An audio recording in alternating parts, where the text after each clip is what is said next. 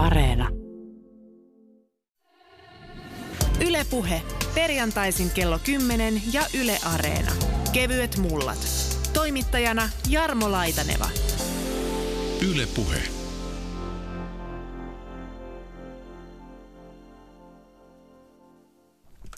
Niin, tämäkin kevyet mullat aihe on kuulija toive, kun puhutaan jengeistä, jengiytymisestä, katujengeistä, nuorisojengeistä. Termejä on varmaan monenlaisia. Täällä tänään keskustelemassa aiheesta kuitenkin talous- ja sosiaalihistorian dosentti Mikko Salasuo ja Mielenterveyden keskusliiton toiminnanjohtaja Olavi Sydänmaan Lakka. Tervetuloa molemmille keskustelijoille. Kiitoksia. Kiitoksia. Mitenkä tota, läheiseksi tunnette aiheen tai sanan, kun puhutaan jengistä? Eikä tämä ole semmoinen niin kuin, itse asiassa semmoinen niin kuin nostalginen fiilis tulee ehkä työhistorian kautta, kun on viettänyt paljon aikaa erilaisten jengikulttuurien parissa, niin sitten jotenkin myöskin tuntuu hirveän hyvälle se, että nykyään tuo jengisana ei ole enää semmoinen niin pelkästään negatiivinen painote, vaan, vaan siinä on että hyvä jengi mm. tai susijengi tai, tai niin edelleen. Ja jotenkin se on käynyt aikamoisen murroksen koko jengi niin kuin kulttuurisanana ja mitä se oikeasti niin kuin pitää sisällään. Mutta itselleen se on lähinnä semmoista tässä vaiheessa ikämiehenä, niin, niin semmoista nostalgista tunnetta, että, että on kyllä aikamoinen määrä kerryttynyt tarinoita takaraivopankkiin. Mutta hei, nyt kun sä puhuit tuosta, niin kyllä munkin lapsuuteen jengisanalla oli todella negatiivinen klangi. Ei ole enää.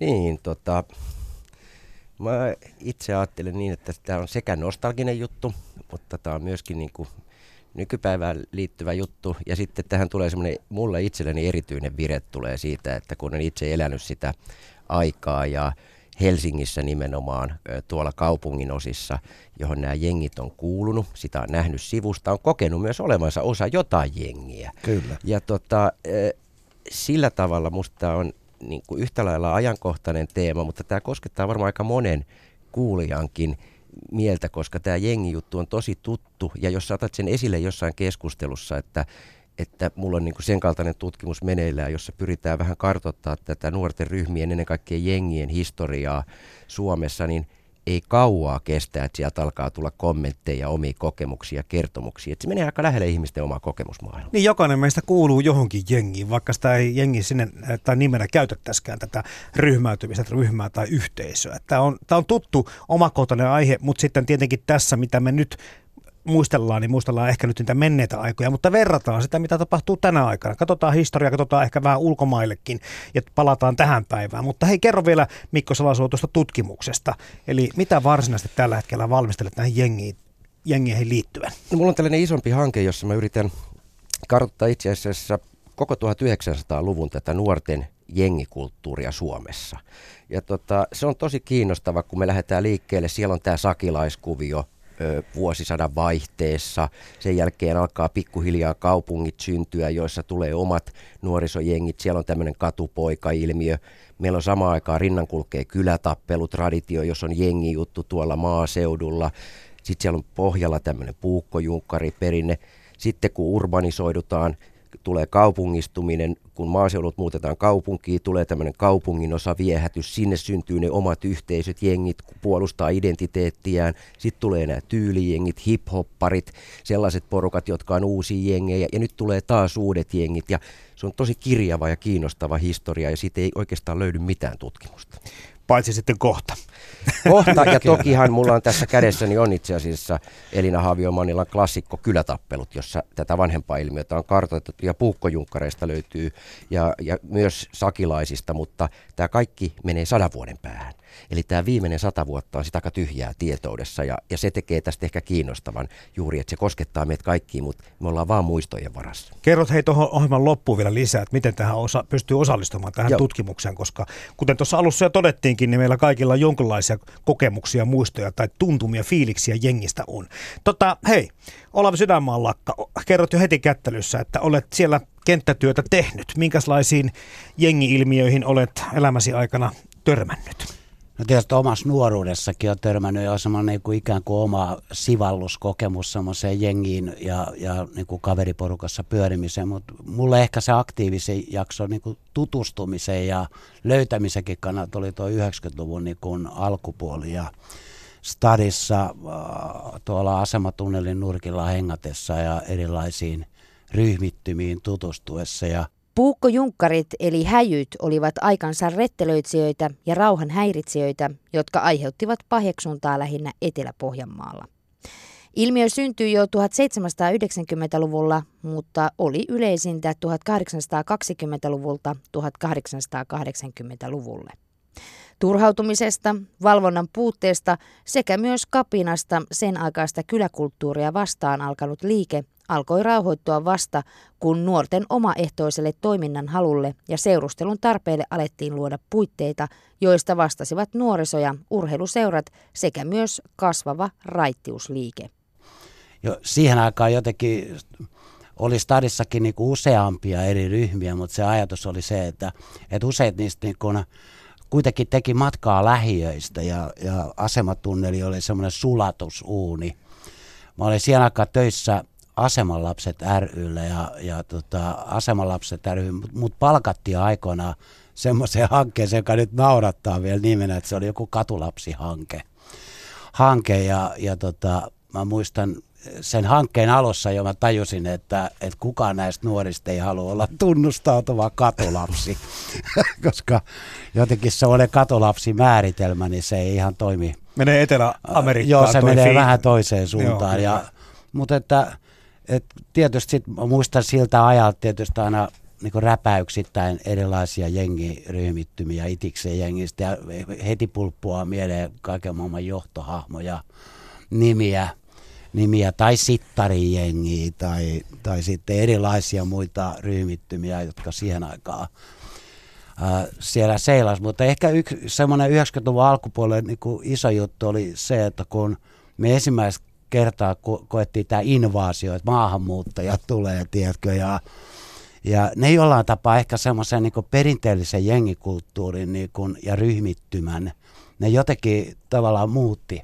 muutti ihan totaalisesti, ja kun syntyy sitten tavallaan maahanmuuttajataustaisesti omia, tekisi meidän jälkikäteen käyttää sanaa turvaryhmiä, jossa ne haki keskenään toisistaan, toisistaan turvaa siinä omassa elämässä selviytymiseen. Ja kyllä se oli aivan mahdottoman kiinnostavaa aikaa, kun näin jälkikäteen muistelee niin kuin kaiken maailman venäläisten jätkien ryhmittymiä. Me kutsuttiin niitä nimellä suuren kansan pojat. Että heidän käytös oli hyvin semmoinen, että, niistä niinku, musta niinku hyvällä tapaa huoku se, että, että ne, oli, ne oli ylpeitä venäläisyydestään ja, ja ne oli niinku tavallaan suuresta maasta kotoisin ja ne ehkä negatiivisen puolet katsovat sitten kovin halveksien ja provokatiivisesti muita ryhmittymiä. Ja Meitä pienemmän maan poikia. Joo, kyllä. Tuosta on, musta toi oli tosi hauska toi, mitä Olavi sanoi näistä maahanmuuttajajengeistä. Et, et, se varmaan mikä teki siitä erilaista aika monella tavalla oli se, että jos me katsotaan meidän aiempia porukoita, puhutaan sitten vaikka ihan puukkojunkkareista asti, niin ne on ollut suomalaisten nuorten miesten reaktioita johonkin, mitä meidän kulttuuri Suomessa on tapahtunut. Kyllä. Joten muu väestö on voinut jollain tavalla ymmärtää, ainakin niin kuin tiedostamatta, että mikä tämä juttu on, mistä se johtuu, miten ne käyttäytyy. Sitten tulee maahanmuuttajajengit. Ja tämä on varmaan se juttu, joka siinä hiertää aika montaa ihmistä. Että se ei enää niin kuin palaudukaan siihen omaan kokemusmaailmaan, meidän omaan menneisyyteen. Se, ja se ymmärtäminen, että okei, pojat tekee siksi noin, ja nimenomaan pojat tyttöjä oli hyvin vähän mukana, koska tämmöistä on tapahtunut. Jos tuleekin uusi jengi, joka tekee jotain kummallista, mutta se ei niin palaudu siihen omaan kokemusmaailmaan, niin se on jotenkin irti Joo, todellisuudesta. Se, se koetaan jotenkin erityisen pahaksi ja jotenkin sellaisen... Ja niin heille ei ole ikään kuin oikeutta tulla just, tänne pullistelemaan. Ja just. joka jengikulttuurissa on niin kuin peruslähtökohta, että, että niin kuin nuoret, jotka lähtee kadulle, niin niillä on tavallaan joku mesitsi, mm. ja jonka ne on provoki, provokatiiviset. Lättähatuista lähtien niin katsottiin vähän, että mitä nämä nuoret on, että ne jauhaa purukuvia julkisella paikalla. Se oli tavallaan hyväksyttävää, kuitenkin kontekstin niin kuin normien rajoissa ikään kuin pysyvää, vaikka sitä katsottiin vähän nenävartta pitkin kenties niin kuin aikuisväestön toimesta. Mutta sitten kun maahanmuuttaja tuli, niin siitä tuli ihan tavallaan kolmas ulottuvuus siihen, että, että ikään kuin heille ei ole oikeutta ilmaista olemassaoloaan. Että mitä he, he on tänne. rikollisia, yksinomaan Kyllä. rikollisia, kun he tekevät sitä, koska se ei kytkeydy meille tuttuun tällaiseen kulttuuriseen kontekstiin, Kyllä. josta se nousee. On helpompi ymmärtää nuorten miesten jopa niin kuin väkivaltaista kapinaa, kun tunnetaan, ai toi on se meidän, meidän jaska, että se nyt vähän käyttäytyy tolleen. Kun kotona on, ongelmia. Niin, kotona mm, ongelmia, mutta kun se onkin täysin vierasta, niin se on aina rikollista, se on jotain äärimmäistä pahaa, jotain mitä me ei mm. ikään kuin suvaita täällä, vaikka kyse on, just niin kuin Olavi sanoi, täysin samankaltaisesta ilmiöstä, jolla halutaan, halutaan niin kuin viestiä jotain. Miten tota, Mikko, historian tutkijana kuitenkin, niin miten nämä hyvin limittyy toisiinsa, kun mietitään, että 1790-luvulla tämä häjyilmiö alkoi jo, 1820-1880-luvulle saakka. Sitten siitä sen jälkeen 1900-luvulla tuli nämä sakilaiset ja, ja sitten tuli nämä lättähatut, välillä vähän huliganismia erilaista. Miten sä näet tämän jatkumon tässä jengiytymisessä, on nuorisokulttuurin muutoksissa ja, tai oikeastaan muuttumattomuudessa? Kyllä tässä on niin kuin ihan selviä niin kuin jatkumoita ja tämä on ikiaikainen ilmiö. Niitä varmaan löydettäisiin tuolta historiasta vielä paljon, paljon pidempään, jos pystyttäisiin sinne asti pääsemään. Että sellaisia tekijöitä, jotka ihan selvästi löytyy, että jotain niin kuin tässä sosiaalisessa ympäristössä muuttuu ja se laukaisee sen. No se, mitä se jotain on, niin esimerkiksi puukkojunkarien kohdalla, joka sitten tapahtuu myös, myös niin kuin näissä muissa ilmiöissä, on se, että esimerkiksi tämä sosiaalinen rooli, joka meillä on yhteiskunnassa, vaikkapa me ollaan tietyssä asemassa talollisten lapsia ja me ollaan totuttu ajattelemaan, että meistä tulee talollisia ja meille tulee myöskin omat hevoset ja omat pellot. Kun 1800-luvulla alkaa laskeva säätykierto, eli entistä enemmän lapsia elää vanhemmaksi, kaikille ei riitä enää sitä talollisten paikkaa, niin pojat joutuukin menemään rengeiksi, pojat joutuukin menemään, lähtemään kiertämään – jolloin se kokemus on se, että on pettynyt siihen omaan elämään, kokee sen jotenkin äärimmäisen ahdistavana sen tilanteen ja tukahduttavana, ja se tapa reagoida on sitten, kun röytää samanhenkisiä porukoita, niin kapinoida tätä vastaan. Tämä on ihan samankaltainen juttu, mikä sitten näkyy esimerkiksi kaupungistumisessa. Sakilaisilmiö on hyvä esimerkki. Sakilaiset oli ennen kaikkea ja huligaanit, jotka siis kaupungissa, ensin, ensin Helsingissä järjesti näitä joukkotappeluita, oli ensimmäisen polven muuttajia kaupunkiin. Eli muutetaan kaupungista uuteen miljööhön ja se sosiaalinen rooli, sitä ei oikein ole. Se pitää jotenkin löytää, tulee pettymyksiä. 70-luku, 80-luku, suuri muutto, vanhemmat muuttaa työn perässä, vanhemmat ei ehkä saakaan työtä, tulee päihdeongelmia ja se jälkipolvi tavallaan löytää itsensä paikasta, jos he ei olekaan mitään. Eli se heidän sosiaalinen, se sosiaalinen tilanne muuttuu olennaisesti ja tämä niin kuin läpäisee selvästi kaikki nämä ilmiöt. Nuoret miehet joutuu sellaiseen tilanteeseen, jossa he turhautuu, heidän sosiaalinen, heillä ei oikein sosiaalista identiteettiä, sitä pitää alkaa rakentaa jollain tavalla ja, ja silloin tavallaan niin syntyy tällaisia varsin primitiivisiä reaktioita, ja tämä näyttäisi olevan aika ikiaikainen ilmiö. Ja muissakin maissa, ei nyt puhuta tietenkin, Suomi ei tässä tee mitään poikkeusta, vaan ei. tätä ehkä vielä, vielä vahvemmin monissa muissa maissa, jossa ongelmat ovat vieläkin suurempia. Mä ehkä, jos mä vielä ihan lyhyesti sanon, niin kyllä se näkyy hirveän vahvasti siitä, siinä siis myös maailmanlaajuisesti, että on joku ajatus siitä, että mikä on hyvää elämää sillä tietyllä historiallisella mm. hetkellä maailmassa – ja se on tietysti se, mihin nuoret ihmiset yrittää tähdätä. Pyrkii. Yrittää Kyllä. pyrkiä, että me elettäisiin normien mukaan tätä, tätä hyvää elämää ja, tai ainakin tavoiteltaisiin sitä. Ja jos sitten tulee sellaisia tilanteita, on se sitten muuttokaupunkiin tai tällainen sosiaalisen mobilisaation lasku, jos käykin ilmi, että ei meillä ole mitään mahdollisuutta päästä siihen, me ei voida tavoitella sitä, meillä ei ole mitään eväitä siihen, niin se on se, mihin sitten reagoidaan. Sakilaiset olivat kaupunkiin asettuneita 1900-luvun alun työläisnuoria. Nimitystä käytetään erityisesti Helsingin nuoresta rahvaasta, katujen kundeista, sälleistä, jotka muodostivat vetelehtiviä nuorisojengejä. Aivan kuten häjyjen kanssa aikaisemmin, myös sakilaisia yritettiin saada yhteiskuntakelpoisiksi yhdistystoiminnan avulla Urheiluseurojen lisäksi toimettomia nuoria miehiä yritettiin ohjata vapaa-palokuntiin sekä myös harrastajateatteriin. Toi, siis musta taas kyllä Vikko puhuu asiaa.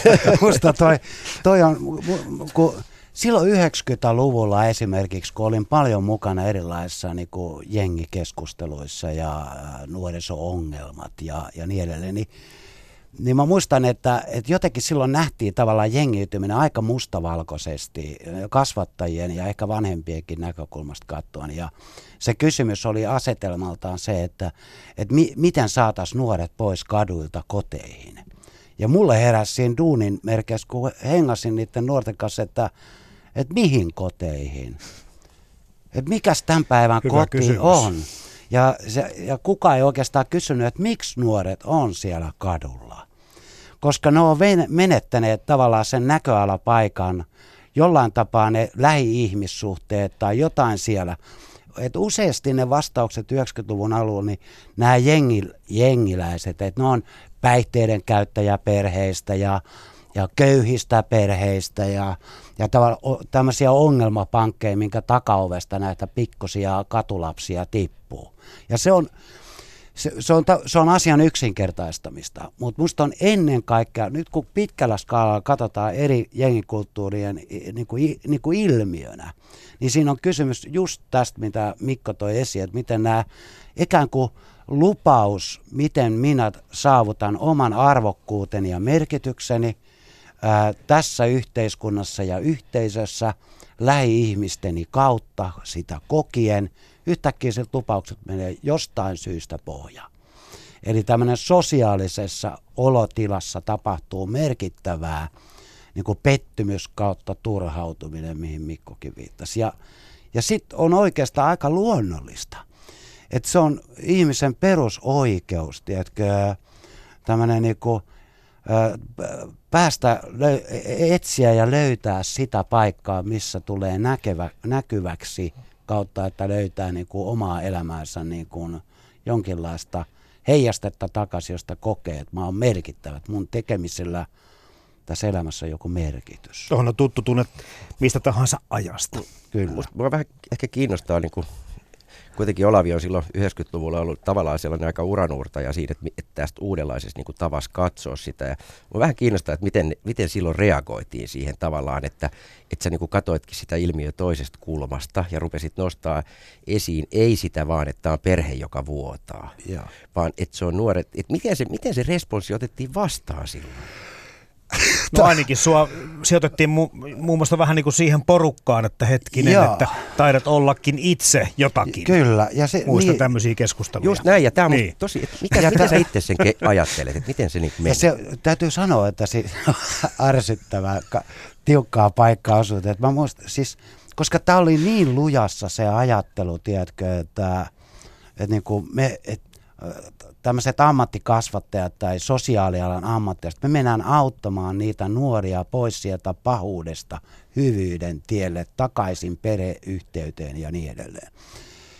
No sitten kun mä niin kun kiertelin eri paikoissa sitten, aluksi mua ei hirveästi pyydetty ja mä yritin niin tunkea, että mulla oli mielestäni jotain sanottavaa tuotin, kun kadulta kuulemaani tai kokemaani, niin se oli kyllä aika niin kuin murskaavaa, että mua niin kuin piettiin niin kuin, niin kuin aika mit, mitättömänä, että miten sä niin kuin, jotenkin, että mä oon vähän niin kuin mä olisin luopunut jostain niin kuin merkittävistä kasvatuksellisista arvoista ja mä olisin niin kuin, mua ei pidetty oikein yhtään minään. Sä puolustat heidät väärää porukkaa jotenkin. Niin, mielestä. vähän siinä oli varmaan niin. jotain sen. Mutta oliko siinä tämä vanha Suomi vastaan tämmöinen uusi Suomi, että voimat oli nämä vanhan Suomen? Joo, mä väittäisin, että vanhan kasvatuksen Just. edustajat, niin jotenkin semmoinen, että, että, että kuitenkin mä, mä monesti jossain luonnollekin käytin semmoista esimerkkiä, että, että vaikka niin kuin huumeiden käyttöön liittyen, että,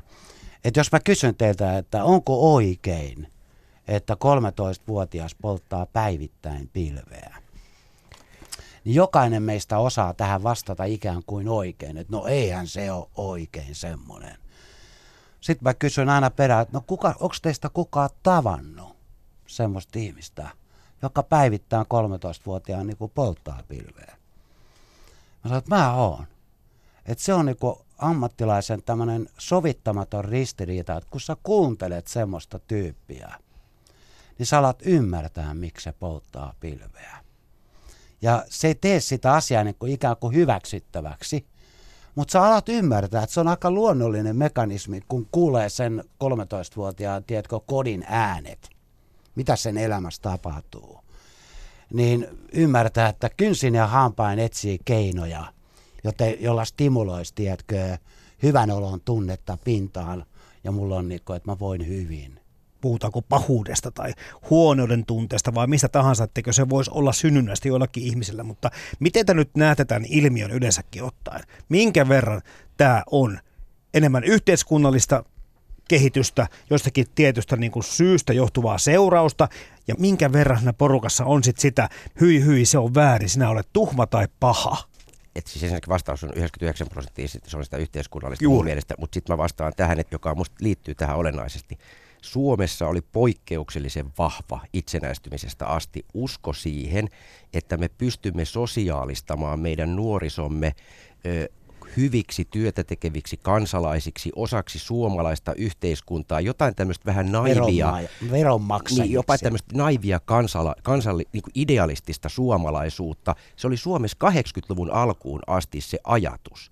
Ja sieltä tulee myös se, mikä oli hyi hyi paha. Se hyi hyi paha ei ole paha ihminen, vaan se on ihminen, joka ei ei suostu taipumaan hyväksi suomalaiseksi veronmaksajaksi, työtä tekeväksi kansalaiseksi. Eli tämä ajatus, että me voidaan sosiaalistaa kaikki lapset tietynlaisiksi onnellisiksi suomalaisiksi, jotka rakennetaan yhdessä hyvinvointivaltiota, tämä on se paha. Että jos sä et lähde siihen mukaan, ja se oli tosi naivi ajatus, koska esimerkiksi nuorisotutkimuksessa 80-luvun alkuun asti tutkittiin vain nuorisotyötä ja miten voidaan sosiaalistaa lapset ja nuoret kuin karja no. ö, osaksi tätä suurta ihanaa kertomusta. Vasta 80-luvun alussa huomataan, että hetkinen, täällä on kaikki populaarikulttuuria ja musajuttuja ja jengejä. Että itse asiassa pitäisikö näitä nuoria ruveta kuulemaan, just niin kuin Olavi sanoi. Ja se oli se muuttui se koko ajattelutapa ja tässä on myös se, miksi Olavi oli tavallaan se edelläkävijä mun mielestä siinä, että se oli eka, joka hiffasi siellä niin kentällä, että hei, näillä on joku syy, miksi ne on täällä ja, ja me ei voida sanoa, että ne on pahoja siksi, että ne ei palvele tätä yhteiskuntaa niin kuin me halutaan, vaan ehkä niillä on joku muukin juttu tästä. Niin, kyllä. Mm. Ja tässä on se pahan ero, että se ei ole se geneettinen pahuus, vaan se on se, että sä et suostu tähän meidän ihanaa yhteiseen storiin. Lättähattu on 1950-luvulla vaikuttanut suomalainen nuorisokulttuuri. Nimitys viittaa pukeutumistyyliin. Lättähattujen sanotaan olleen ensimmäinen selkeästi katukuvasta erottautunut suomalainen nuorisokulttuuri. Lättähattukulttuurissa väkivalta ja pikkurikollisuus korvautui enemmänkin poroporvarillisten arvojen ja aikuisten kyseenalaistamisella. Mikko Salasuo ja Olavi Sydänmaan lakka. Käydään lyhyesti ulkomailla. Palataan kohta Suomen tilanteeseen, mutta te olette molemmat myöskin sitten tietoisia siitä, mitä tuolla maailmalla on tapahtunut. Meillä kun puhutaan jengeistä, onhan se aika kalpea varjo siitä, mitä tuolla maailmalla on tapahtunut. Minkälaisiin juttuihin, minkälaisiin jengeihin olette maailmalla törmänneet? Oi, oi. Mä, mä oon ensiksi vähän törmännyt vahingossa. Mä muistan joskus, mä, me, me oli asemanlapset aikana oli jo tämmöinen Pietarissa niin kuin venäläiseen kuin meininkiin liittyvä iso hanke ja projekti. Ja siellä niin kuin jonkinlaisen ripauksen sain siitä tuntumasta, että mitä se siellä on tämmöinen niin kuin oikeasti katulapsi meininkiä ja, ja tyyppejä, jotka niin kuin asu metrotunneleilla ja oikeasti asuu kadulla ja viemäritunneleissa ja ja se oli jotenkin mulle jotenkin aika avaava kokemus, pelkkä se niin kuin Pietarissa ramppaaminen. Mutta ehkä tämmöiseen niin kuin jengikulttuuriin, niin mun isoin kokemushistoria liittyy tuonne latinalaiseen Amerikkaan. Mä sain aikoinaan EU-kustansi mut asiantuntijaksi tämmöiseen johonkin hankkeeseen se oli alun perin ja, ja sitten mä oon vieraillut Guatemalassa parinkin otteeseen ja sitten sieltä on myöhemmin ulkoministeriönkin rahoittamana ja, ja sitten sieltä on vierailu myös sit näitä entisiä jengijohtajia, jotka on sitten jengeistä niin kuin irtaantuneita ja siellä se oli kyllä jotenkin niin kuin laajuudessaan, että vaikka esimerkkinä joku 18 Tietsi Otso jengi, niin siellä laskennallisesti katsotaan kuuluvan noin 300 000 memperiä tai Maras Salva Ja mitäs meillä täällä 100, 150 niin. on parhaissa jengeissä? Ne on MS-13, niin siinä on se, niin kuin ihan sama, ne omistaa eri maissa niin kuin kokonaisia kaupungin osia ja, ja se toimii niin kuin kartellien logististen palveluiden niin kuin järjestelijöinä ja, ja tota, se on, ja sit, se on niinku tavallaan mittasuhteeltaan aivan toisenlainen. Mutta sitten niissäkin jengikulttuureissa on hirveän kiinnostavaa, että kun mennään tavallaan sinne historiaan, niin tekisi myös sanoa, että mennään ihan sinne sakilaisten joo, joo, kyllä. teemoihin. Mennään ihan sinne, mikä meilläkin on, että, että tavallaan kun ihmiset häviää pohjaa, että Kuotamalla on tuttu siitä 18 vuotta pitkä sisällissota ja, tota, ja se sisällissota oli äärimmäisen raaka ja julma, jossa tapettiin kokonaisen kylän kaikki aikuiset ja lapset jäi joukkioina viidakkoon ja pyrkivät tulevaan toimeen. Ja se tavallaan se lähtökohta oli tavallaan hyvin samanlainen, mikä meilläkin, että jäätiin tyhjän päälle ja, ja haettiin keinoja sitten aika primitiivisin tavoin selviytyä. Ja sitten tähän liittyy vielä latinalaisen Amerikan jengiproblematiikkaan niin hyvin vahvasti sitten taas niin kun Jenkkilän äh, huumeisiin liittyvä politiikka ja erilaiset karkotukset ja tämä huumeiden vastainen sota, joka aiheutti sen, että, että esimerkiksi MS-18 on alun perin perustettu Los Angelesissa – mutta sitten kun näitä karkotettiin, näitä MS-18 niin 18 jengin jäseniä Jenkkilästä takaisin synnyi maihinsa, niin siellä oli varmiita pohjia, isoja jengiryhmittymiä, joilla oli oma historiansa, johon sitten nämä, nämä niin kuin Yhdysvalloista niin kuin rantautui näitä isoja sitten myöhemmin maailmanlaajuisia jengejä.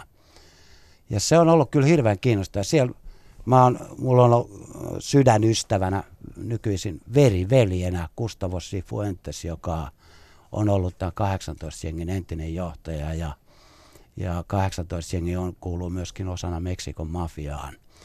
Ja, tota, ja, ja sen, sen, hänen kanssaan on jaettu, hän on useasti käynyt taas Suomessakin vieraileessa ja, ja tota, paljon löydetty hirveästi niin samanlaisia yhtymäkohtia – että niin et miten tämmöiset niin kun, ryhmittymät syntyy. Ja ehkä yhteyksiä ja paljon käyty keskustelua Suomen sisällissodasta ja mitä se Kuotemalassa aiheutti. Ja, ja just, että kun häviää tavallaan se yhteisön rakenne. Mm-hmm. ja, ja, ja sitten, että Kustavo on esimerkkinä, niin Kustavo on yhdeksänvuotiaana muuttanut, muuttanut, lähti vieraan naisen matkassa, otti kädestä bussipysäkillä vierasta ihan tuntematonta naista kädestä kiinni ja kun ei saanut pienet lapset yksin Dösassa matkustaa, niin matkusti Kuotemalla Cityin ja liittyi siellä johonkin jengiin ja sitten myöhemmin oli se jengin johtajana. Ja, ja jotenkin, et, kun ajattelee sitä kautta, että miten paljon pitää tapahtua ympärillä, että yhdeksänvuotias jättää kotinsa – ja muuttaa kaupunkiin kadulle ja, ja löytää turvassa ja leipänsä, tiedätkö, sieltä kavereista, niin siitä saa pikkasen niin ajatuksen siitä, että kyllä paljon tapahtuu. Musta on niin kuin, se on mulle itselleni jo kokemuksia, mutta herättää oikeastaan niin kuin sellaisia ajatuksia, että, että sitten me voidaan niin kuin ottaa vielä primitiivisempia jengejä, mitä löytyy Afrikasta. Eli siellä on tavallaan niin kuin ei edes päästä siihen jengiytymisvaiheeseen, vaan se on ihan pelkkää kädestä suuhun, että kun sä, sulla asuu yhdessä huoneessa, joka on se koti, joka saattaa olla kahdeksan neliöä, niin siinä asuu kymmenen ihmistä ja heti kun sä täytät 12, niin saat pihalle sieltä ja itse kädestä suuhun. Mutta se mikä mulla tuosta Olavin niin kun, kokemuksesta tulee mieleen, että siinä on niin paljon just samaa siihen, että, että ne peruselementit, tällainen nuori ihminen – joka on lapsena vaikka joutunut sinne viidakon poikajengiin, se ei koskaan kasva niin kuin aikuiseksi, ei silloin niitä eväitä, mutta kuitenkin se tavoittelee niitä ihan samoja asioita, se haluaa löytää sen oman paikkansa, löytää jonkun merkityksen, mutta ne samat unelmathan sillä on kuin meilläkin, varsinkin Kyllä. nettiaikana. Se chigaa jotain räppärivideoita ja hienoja autoja ja, ja kivaa musaa ja, ja se tavoittelee niitä. Se on myöskin se hyvän elämän malli, mutta kun ei ole mitään eväitä eikä edes ehkä tajua edes siitä, hmm. että mitä muita väyliä on, jos niitä edes on, niin silloin niitä tavoitellaan sillä, niillä keinoilla, jotka ovat läsnä. Hulikanismi on julkisilla paikoilla usein ryhmässä tapahtuvan häiriköinnin, väkivallan ja muun uhkaavan käytöksen nimitys. Toisin kuin terrorismilla, hulikanismilla ei välttämättä pyritä poliittisiin tai taloudellisiin päämääriin. Hulikanismi ei suoraan liity nuorisojengeihin, mutta monet hulikaaneiksi mieletyt ovat olleet nuoria, syrjäytymisvaarassa olevia tai jo syrjäytyneitä miehiä. Ja tällaisessa Guatemalan kaltaisessa kaoottisessa tilanteessa, niin ei ne keinot ole silloin, että me kouluun, mihin kouluun, tai me yliopistoon, mihin yliopistoon, vaan silloin ne keinot on toisenlaiset ja tämä porukka luo ne omat strategiat Kyllä. sen tavoitteluun. Ja tässä ollaan niin kuin varsin lähellä, kun näitä Suomesta lueteltiin näitä erilaisia jengiryhmiä, niin ihan sama se tilanne, että, että sulla on joku mitä tavoitellaan, joku mitä pidetään hyvänä, joku mikä sä itse haluisit, että tuo, tuo olisi minun elämäni. Ja sitten jos sä koetkin, että sulta on ne työkalut poistettu täysin. Hmm. Sulla, ei ole, sulla ei ole niitä keinoja päästä sinne, niin sä kehität ne omat strategiat, miten niitä tavoitellaan. Ja tässä on niin kuin, mun mielestä me ollaan semmoisessa ytimessä, mikä tulee tähän päivään, tämän päivän jengi-ilmiöihin tosi vahvasti. Eli jos me halutaan, että meille ei tule sitä kansainvälistä jengiytymistä siinä mitassa, kun me nähdään tälläkin hetkellä muualla, niin se on nimenomaan se ratkaisu se, että me tarjotaan niille nuorille se mahdollisuus kokea siitä, että me ollaan hei osat, että me olla, kokee, että me ollaan samaa porukkaa. Meillä on mahdollisuudet mennä niitä väyliä, joita yhteiskunta tarjoaa. Ja siitä, jos ei pidetä kiinni, että ne väylät pysyy auki, hmm. niin sitten tulee niitä kokemuksia, että multa on väylät suljettu tulevaisuuteen ja tulee näitä vaihtoehtoisia strategioita. Ja tämä on semmoinen, mikä tuntuu, että tuommoisessa niin poliittisessa keskustelussa niin usein unohtuu, hmm. mutta toisaalta on myös ihan hyviä prokkiksia. Mä oon nyt menossa täältä semmoiseen harrastetakuun keskusteluun, jossa yritetään turvata, että jokainen nuori saisi yhden harrastuksen. Musta siinä on niin hyvä juju. Mm. Siinä on se idea, että vaikka sä et saisi duunia, mm. vaikka sä miten syrjässä, niin sä oot ainakin jossain porukassa. Jossain jossa jengissä. Jos sä niin. koet mer- just merkityksellisen. Tämä on musta, on musta semmoisia tuettavia juttuja. musta tämä on hyvä, tämä liitä jossain jengissä. Ja jotenkin semmoinen niin hyvän pahan asetelman aika olisi ohi. Tiedätkö, että me ei ainoastaan katsota sitä, että, että jos mulle kaikkein rankita siihen aikaan, kun mä tein kentällä asematunnelista duunia, niin muista just sen, että jos tämä mut liitettiin siihen joukkoon. Ja siis ihmisten ylen katse mua kohtaan, että mä, tai menin duuni illan jälkeen niin kuin muutkin ihmiset, niin menin oluelle, niin mua ei lasketa sisään sen takia, että se henkilökunta näki, että mä kuuluin Stacy jengiä ja hengasin siellä. Ja jotenkin se, mä aloin tuntemaan ittenikin huonoksi, tiedätkö, että aina kun maksoitte, siihen aikaan tuli, kato muoviraha, muo, pankkikortit, niin joka kerta kun annoit pankkikortin, niin tuntuu, että ne aina kiikutti takahuoneeseen ja soitti johonkin, että onko tämä jätkän oma. Ja se on, tiedättekö, se niin kuin aidosti se minuun kohdistunut tavallaan huonouden paine, niin se, se on yksi syy, miksi mä kannan tätä puukkoa mun korvassa. Että mä muistasin sen, että miltä tuntuu, kun katsotaan, että toi on paha koska se on näiden nuortenkin tiedätkö, ongelma, että ne, ne nähdään tavallaan, ne ei nähdä, niitä ei nähdä potentiaalina, vaan ne nähdään, tiedätkö, ongelmana, jolle pitäisi tehdä jotain. Ja jotenkin ne, ja musta, mä, siis mä olin kauan aikaa sitten erään poliisijohtajan kanssa, niin olin kiinnostavan keskustelun niin kuin arvoista ja liitty, se liittyi siihen aikaan väkivaltarikollisten niin kuin hoitoihin ja, ja tämä poliisi aika kärkevästi sanoi mulle, että kun niillä on ihan väärät arvot.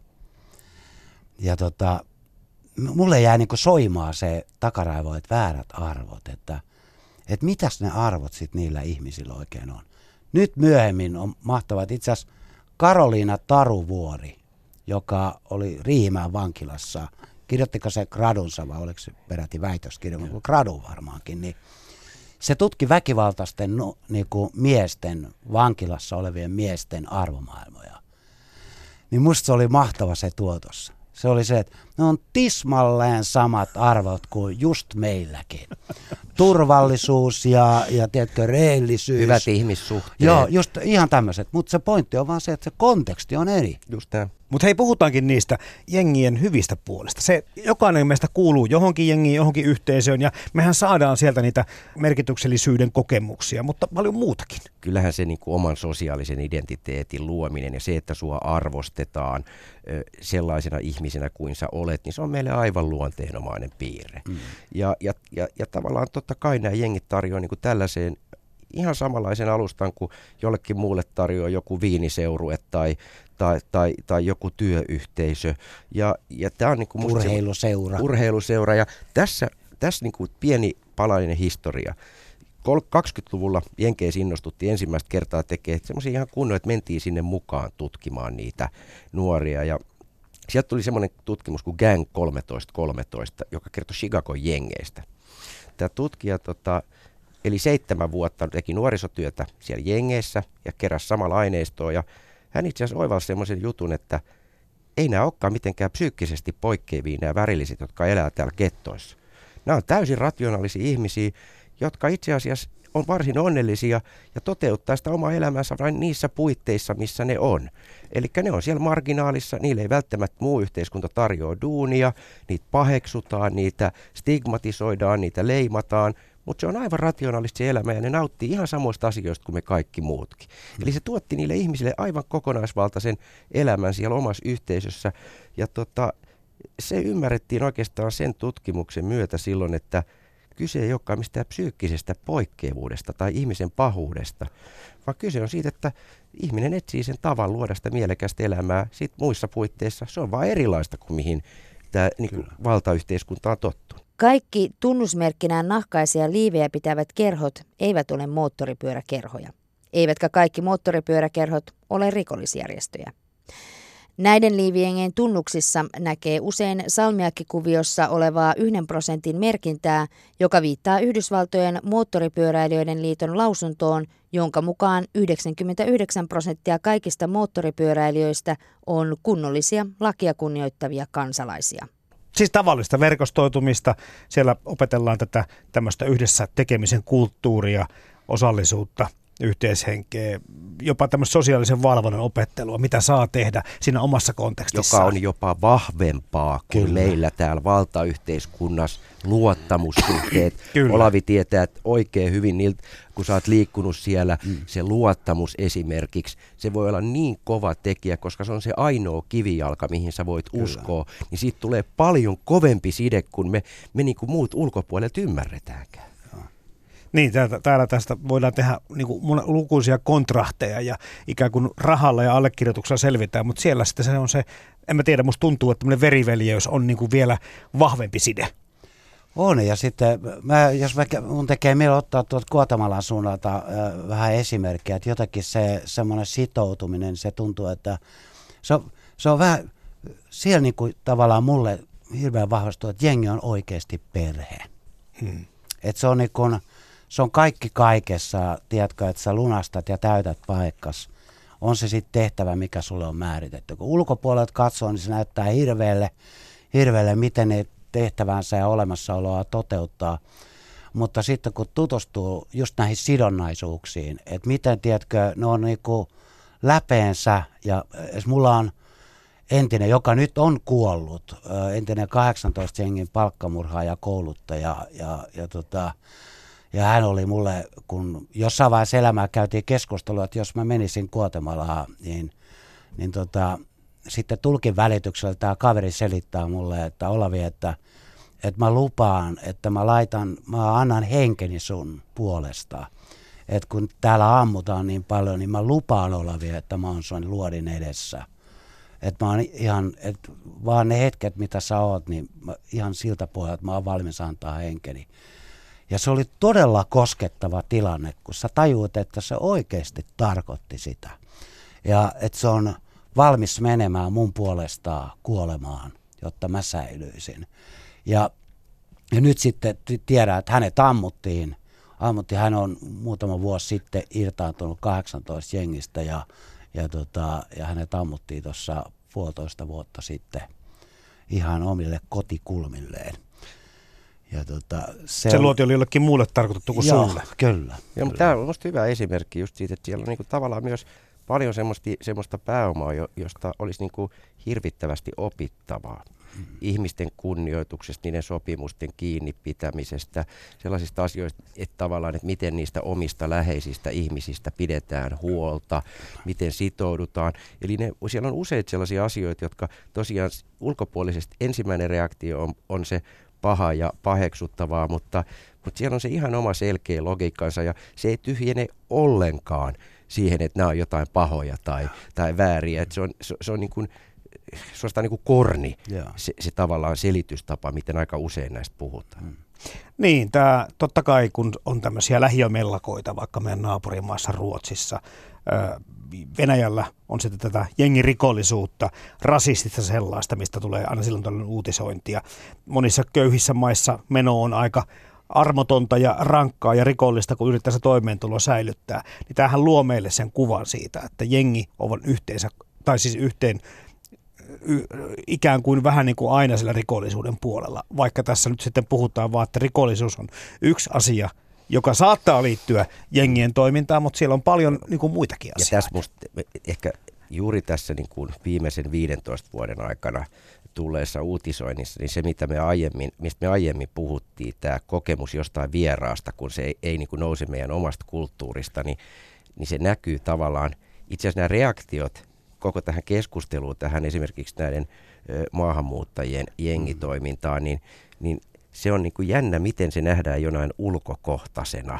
Kyllä. Ja se on just sitä, että kun se nousee jostain vieraasta, jos se sama, sama asia tapahtuisi mä nyt viitti sanoa, kun mä sanoin jonkun kaupungin niin kaikki, kaikki sen kaupungin asukkaat suuttuu, mutta jossain su- suomalaisessa keskisuuressa Kyllä. kaupungissa, ja ne olisi olisikin tavallaan se olisi suomalaista, suomalaisten mm. nuorten tekemää, niin jokaisella ihmisellä olisi antaa sille joku aika rationaalinen selitys. Kyllä. Ja vähän niin kuin sympata sitä jopa, että et no pojat. Se herättäisi, herättäisi kenties surua tai, tai empatiaa ja, ja mikähän tässäkin nyt on taustalla, mutta sitten kun se on maahanmuuttaja se tyyppi, niin, niin tota, se, on, se on ikään kuin pahuuden ruumiillistuma. Ja tähän on heti hyvä sanoa perään, että tämähän nyt, mehän emme ota nyt tässä kantaa minkään politiikan ei, puolesta, ei, ei. vaan tämä ilmiö ja se, miten se sen nouseminen omasta kulttuurista Kyllä. on kiinnostava juttu. Ja, ja miksi mä sanoin äsken, että tämä ei ole mikään, mikään poliittinen kannanotto, on ihan tarkoituksellisesti, koska nyt joku kuuntelija tällä hetkellä miettii, että aha, Tämä oli sitten näiden poliittinen statementti maahanmuuttopolitiikkaa. Joo, ei, ei, nyt me, puhut, me ei puhuttu siitä ollenkaan, me puhuttiin yksinomaan siitä Kyllä. kulttuurisesta taustasta. Ja, ja tämä on meidän havainnointi. On, ja jos sä pystyt erottamaan nämä Kyllä. kaksi asiaa, niin silloin se aukeaa itse asiassa myös tämä maahanmuuttokysymyskin aukeaa toisella tavalla, kun sä osaat katsoa, että että siellä onkin myös tällaisia seikkoja taustalla. Et mikään ei ole niin mustavalkoinen yksioikoinen, kun niitä ruvetaan katsoa lähempää. Viranomaisten Helsingin poliisin mukaan ainakin Suomessa ei ole katujengejä määritelmän mukaan. Tosi totta kai nuorisoporukoita, jotka sitten osittain jotkut syyllistyy pikkurikoksiin tai väkivallan tekoihin. Ja sitten näitä mediassa ehkä kutsutaan nimellä katujengit. Mä en tiedä, miten tärkeää tämä määrittely on, mutta, mutta onko se oikeutettu, että me puhutaan Suomessa katujengeistä? Mä haluan sanoa tähän myönteisen jutun. Siis ensinnäkin mä ajattelen niin, että, että jotain me ollaan tehty täällä oikein. Että meillä ei ole täällä sellaisia jengejä, joita perinteisesti ajatellaan. Ja se on niin uhkakuva, jota rakennetaan, mutta pitäisikö se ajatella myöskin niin, niin päin, että me mietittäisiin, että mitä me ollaan tehty oikein ja ajateltaisiin niin päin, että pitäisikö meidän pyrkiä edistämään sitä, mitä me tähän mennessä ollaan tehty oikein. Rakentamaan niitä tilanteita, jos meillä Suomessa asuvat nuoret ihmiset ei joudu niihin tilanteisiin, jossa koetaan olevan yhteiskunnan ulkopuolella. Hmm. Ja musta tämä on niin yksi sellainen niin kuin juttu, jota yleensä rakennetaan just, että kohta meillekin rantautuu. Hmm. Katujengi on yleensä nuorista koostuva järjestäytynyt ryhmä, jolla on oma ryhmäidentiteetti ja nimi. Katujengit toimivat omien kulmakuntiensa kaduilla ja ovat monesti sekaantuneet laittomuuksiin ja väkivaltaan. Nuori ajautuu katujengiin yleensä vaihtoehtojen puutteesta, kuten esimerkiksi saavuttaakseen elämässään paremman aseman, rahaa tai turvallisuutta. Suomen poliisin määritelmän mukaan Suomessa ei ole katujengejä.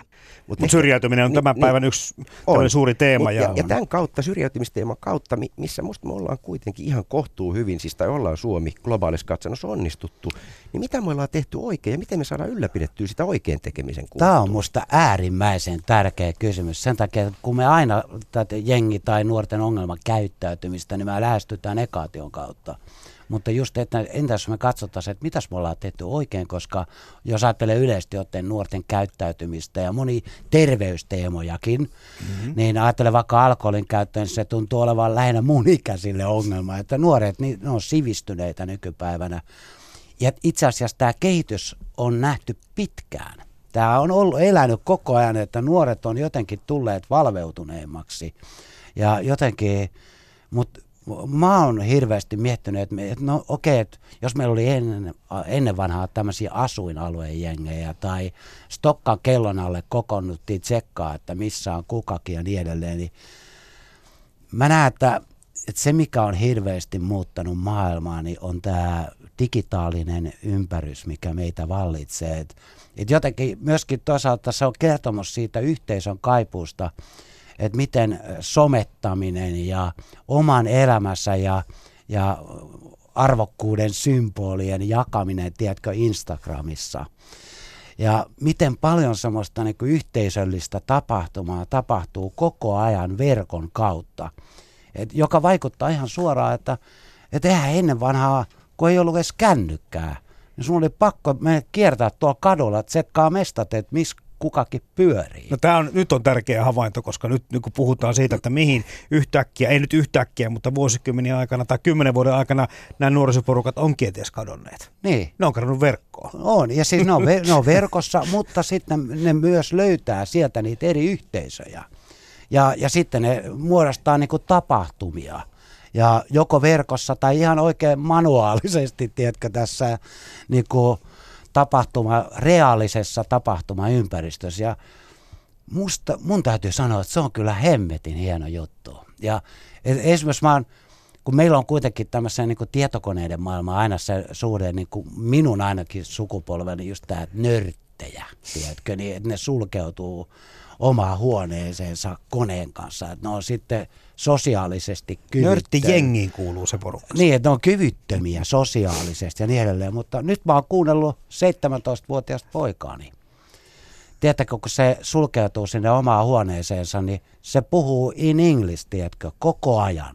Se on koko ajan yhteydessä ympäri maailmaa. Se perää jo- joidenkin skottilaisten jätkien kanssa niin kuin samassa Mutta pelitiimissä. se, he, he eivät puhu englantia. Huom, toim huom Skotissa. Niin, niin, se puhutaan jotain ihan käsittämätöntä Joo, kieltä. mutta siis jäpä, jäpä elää siinä jupinassa mukana. Ja Joo. tämä on musta niinku, niinku myöskin semmoinen tulevaisuuden kiinnostava elementti, että, että toi verkko ei ole vaan säkki, jonne nuoret ikään kuin hyppää, vaan kysymys on siitä, että mitä sieltä verkosta on poimittavaa, mitä siellä on tuotavaa meidän tulevaisuuden niin kuin, ryhmänmuodostuskulttuuriin ja ää, sosiaalisen hyväksynnän, tiedätkö, kentille. Ja, ja se on musta niin kuin iso, iso, ja se vaatii myöskin semmoista niin kuin varmaan jotenkin tämmöistä asennekasvatusta, että me aikuisväestö eritoten, että me ruvetaan näkemään niin kuin netti myös mahdollisuutena. Ja tuossa on musta, mä otan tuosta ihan heti kopin. Musta tuossa on niinku se juju. Eh, 90-luvun, 80-lukujen se tavallaan se, eh, mitä ollaan puhuttu, tavallaan se niiden nuorten maailman ymmärtäminen, niin ei sitä tavoittanut muuten kuin se, että Olavi meni sinne kadulle mm. ja Assalle pyörimään. Nyt aika moni vanhempi itse asiassa hiffaa itse mennä katsoa niitä tubettajien juttui, olla kimpas vanhempiensa kanssa, eh, lap, lapset on kimpas vanhempien kanssa siellä netissä.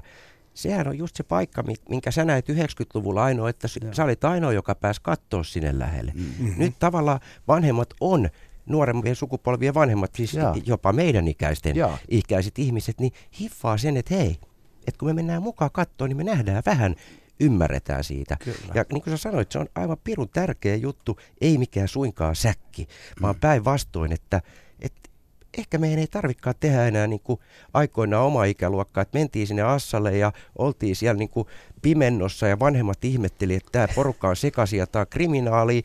Mitäs jos me mennään itse katsoa, mitä ne meidän omat lapset tekee ja, ja yritetään sitten hiffata sitä kuviosi rinnalla. Meidän sisäinen viestintä tehostuu merkittävällä tavalla perheissä ja yhteisöissä. Ja, ja tässä on musta niinku hyvä analogia siihen sun, mihin Joo. sä menit niinku kattoon ja rupesit tuumaan, että ei, ei nää nyt ole kyllä mitään pahoin nämä niin. nuoret täällä. Nyt sinne pääsee kattoon ja mä, mä niinku uskon ja toivon, että tämä on se juttu, että ei ainoastaan niinku vanhemmat asiantuntijat ja, ja yleensäkin ihmiset, jotka tavallaan ottaa nämä nuoret jonkunlaisen niin automaattisena uhkana, niin nyt kun se on YouTube, niin se tietokoneen päälle laittaminen ei ole hirveän raskas, jos sä pääset sieltä sitä katsomaan ja edes yrittää ymmärtää, mistä mm. se on kyse.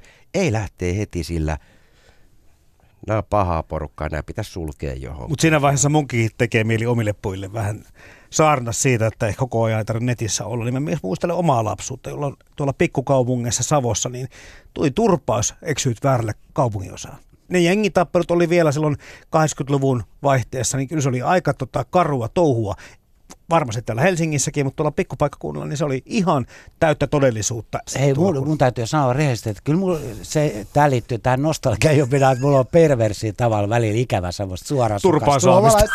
mä, mä, mun pitää tähän sanoa ihan, mun pitää sanoa ihan rehellisesti, että mulla on aivan se sama juttu, että se jengi nostalgia, tiedät, on mulle sellainen Joo, niin kuin se... sateinen asfalttikatu niin Kontula, Kontulassa, jos on vähän semmoinen niin kuin hyvä fiilis, että vaikka sä meet sinne ja sulla on se tietty pelko, Joo. että nyt saattaa tulla itselle nenää, niin sä Joo. tiedät kuitenkin, että en mä tässä hengestä pääse. Että se on enemmänkin nolaus Joo, kuin se fyysinen isku. Ja siinä oli jotain, ja tämä on todella nostalgiaa, mitä mä sanon, siinä oli kuitenkin jotain semmoista niinku turvallista lämmihenkistä. Oli, oli. Ja se, mutta tää, nyt me puhutaan ajasta, joka me ollaan oikeasti menetetty.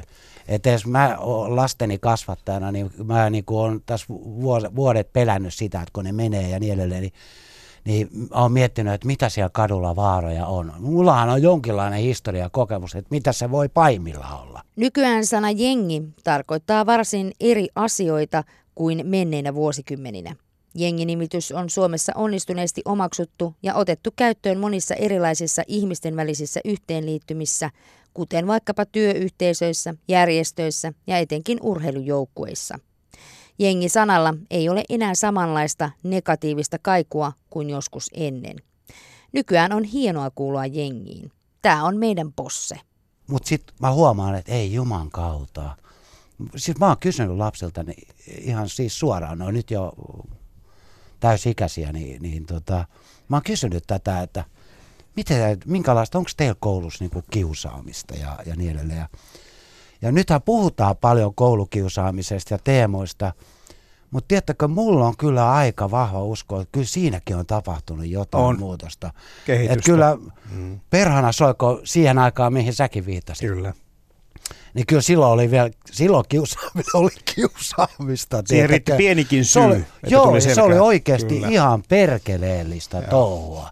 Joo. Ja itsekin siinä mukana olleena, niin, niin se on, ja siitä, tässä mä niinku, kyllä mä nostan hattua nykynuorille. Että monella tapaa niinku, tämmöiset niinku, ehkä se on meidän koulujärjestelmässäkin, tiedätkö, lasten ja nuorten osallisuuden oikeus, niin, niin myöskin se, että niitä ehkä kuullaan, tiedätkö, tänä päivänä enemmän. Ja jos vertaa jenkkijärjestelmää eri toten, niin, niin kyllä niin kuin nuoret niin kuin tulee esiin asioittensa kanssa koulumaailmassa ja niin edelleen, niin se on kyllä – että kyllä meillä on paljon hyvää tapahtunut. Joo, ja tässä mulla on itselleni ollut sellainen hypoteesi tai ajatus, että, että kyllähän se, että me ollaan, että se niin kuin agraari. Me unohdetaan kauhean usein, että Suomi oli vielä 60-luvulle asti Euroopan maatalousvaltaisen yhteiskunta. Se tarkoitti, että me oltiin rutiköyhiä ja tultiin jostain torpista. Siihen liittyy fyysisyys aivan eri tavalla semmoiseen elämäntapaan. Kyllä.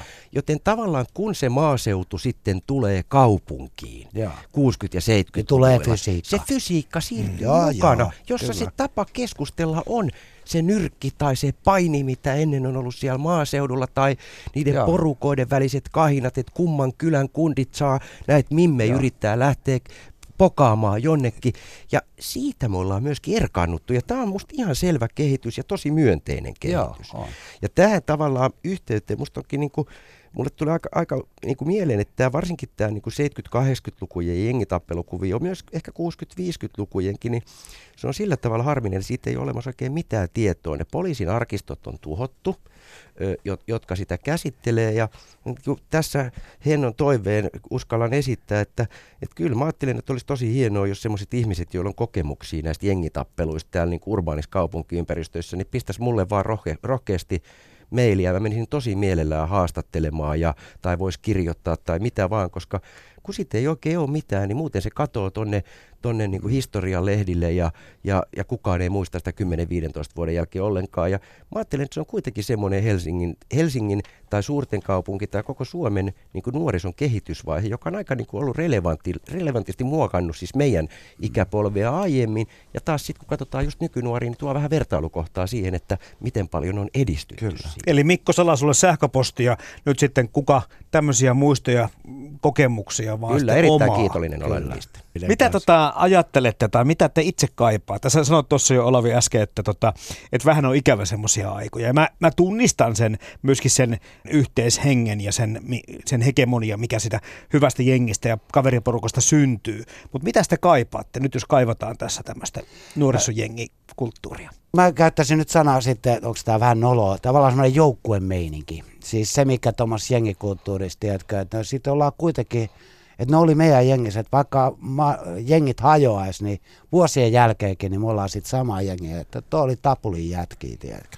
Ja toi oli sieltä ja, ja, ja niin edelleen, niin kyllä niin kuin itse kun katsoo taaksepäin, niin sitä tavalla yhtenäisyyden tunnetta, joka oli aika konkreettista, niin kyllä sitä eh, niin kuin kaipaa.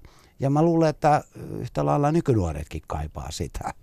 Mulla on ihan sama juttu, että mä itse satuin törmää tuossa tota, bensa-asemalla viime viikolla yhteen Mimmi, joka, joka tota, jonka kanssa Kontulas hengattiin paljon. Se oli meidän porukassa ja pitkän ajan jälkeen tapasi. Ja se oli nasta fiilis, kun ihan kun tiedät, saisi niin kuin, tämäkin voi olla korni, mutta vähän kuin olisi niin kuin siskonsa tavannut pitkästä joo. aikaa. Ja heti, tiedät, niin halatti, vaihdettiin puhelinnumerot. Me ollaan samaa heimoa. Joo, joo, me ollaan jo sovittu niin kuin, että mennään vaan muistelemaan taas juttuja. Et, et se, se on se, se tietty, niin kuin, se, mistä puhutaan paljon ja moni pitää kliseenä, mutta kyllä se semmoinen yhteisöllisyys ja siinä syntyvät ne sosiaaliset kestävät ihmissuhteet, kyllä. niin ne on kyllä semmoinen voimavara meille ihmisille, että et, tota, et niitä mä kaipaisin, että jokaiselle, varsinkin nuorille ihmisille olisi ja ne kestäisi pitkään, koska ne on kyllä niitä, mitkä jaksaa pitää ihmisen liikkeessä kummasti. Ylepuhe perjantaisin kello 10 ja Yle Areena. Kevyet mullat. Toimittajana Jarmo Laitaneva. Ylepuhe.